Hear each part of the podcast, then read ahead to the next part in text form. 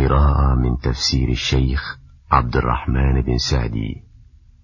تيسير الكريم الرحمن في تفسير كلام المنان. تقديم الشيخ محمد العرفج. أعوذ بالله من الشيطان الرجيم. بسم الله الرحمن الرحيم. إذا السماء انفطرت وإذا الكواكب انتثرت وإذا البحار فجرت وإذا القبور بعثرت علمت نفس ما قدمت وأخرت يا أيها الإنسان ما غرك بربك الكريم الذي خلقك فسواك فعدلك في أي صورة ما شاء ركبك. كلا بل تكذبون بالدين وإن عليكم لحافظين. كراما كاتبين.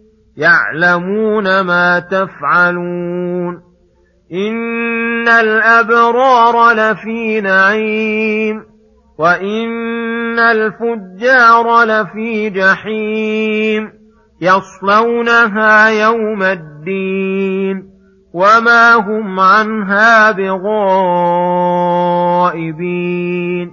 وما أدراك ما يوم الدين ثم ما أدراك ما يوم الدين يوم لا تملك نفس لنفس شيئا والأمر يومئذ لله بسم الله الرحمن الرحيم السلام عليكم ورحمة الله وبركاته.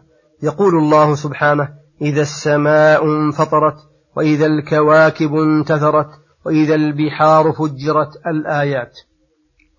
أي انشقت السماء وانفطرت وتناثرت نجومها وزال جمالها وفجرت البحار فصارت بحرا واحدا وبعثرت القبور بأن أخرج ما فيها من الأموات وحشروا للموقف بين يدي الله للجزاء على الأعمال فحينئذ ينكشف الغطاء ويزول ما كان خفيا. وتعلم كل نفس ما معها من أرباح وخسران. هنالك يعض الظالم على يديه إذا رأى ما قدمت يداه وأيقن بالشقاء الأبدي والعذاب السرمدي. وهنالك يفوز المتقون المقدمون لصالح الأعمال بالفوز العظيم والنعيم المقيم والسلامة من عذاب الجحيم. ثم يقول سبحانه معاتبا للإنسان المقصر في حقه المتجرئ على معاصيه يا أيها الإنسان ما غرك بربك الكريم. أتهاونا منك في حقوقه؟ أم احتقارا منك لعذابه؟ أم عدم إيمان منك بجزائه؟ أليس هو الذي خلقك فسواك في أحسن تقويم؟ فعدلك وركبك تركيبا قويما معتدلا في أحسن الأشكال وأجمل الهيئات. فهل يليق بك أن تكفر نعمة المنعم؟ أو تجحد إحسان المحسن إن هذا إلا من جهلك وظلمك وعنادك وغشمك. فاحمد الله إذ لم يجعل صورتك صورة كلب أو حمار أو نحوهما من الحيوانات. ولهذا قال تعالى في أي صورة ما شاء ركبك وقوله كلا بل تكذبون بالدين أي مع هذا الوعظ والتذكير لا تزالون مستمرين على التكذيب بالجزاء وأنتم لا بد أن تحاسبوا على ما عملتم. فقد أقام الله عليكم ملائكة كراما يكتبون أقوالكم وأفعالكم ويعلمونها فدخل في هذا أفعال القلوب وأفعال الجوارح فاللائق بكم أن تكرموهم وتجلوهم. ثم يقول سبحانه إن الأبرار لفي نعيم وإن الفجار لفي جحيم يصلونها يوم الدين الآيات.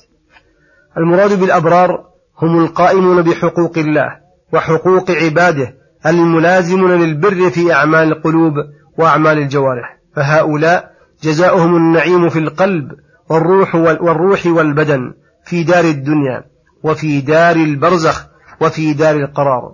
وإن الفجار الذين قصروا في حقوق الله وحقوق عباده الذين فجرت قلوبهم ففجرت أعمالهم لفي جحيم أي عذاب أليم في دار الدنيا ودار البرزخ وفي دار القرار يصلونها ويعذبون بها أشد العذاب يوم الدين أي يوم الجزاء, يوم الجزاء على الأعمال.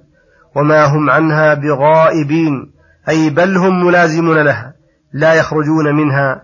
وما أدراك ما يوم الدين ثم ما أدراك ما يوم الدين.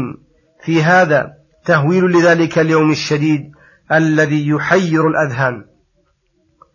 يوم لا تملك نفس لنفس شيئا ولو كانت قريبة أو حبيبة مصافية فكل مشتغل بنفسه لا يطلب الفكاك لغيرها.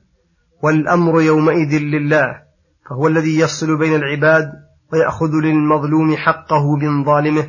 والله أعلم وصلى الله وسلم على نبينا محمد وعلى آله وصحبه أجمعين وإلى الحلقة القادمة غدا إن شاء الله.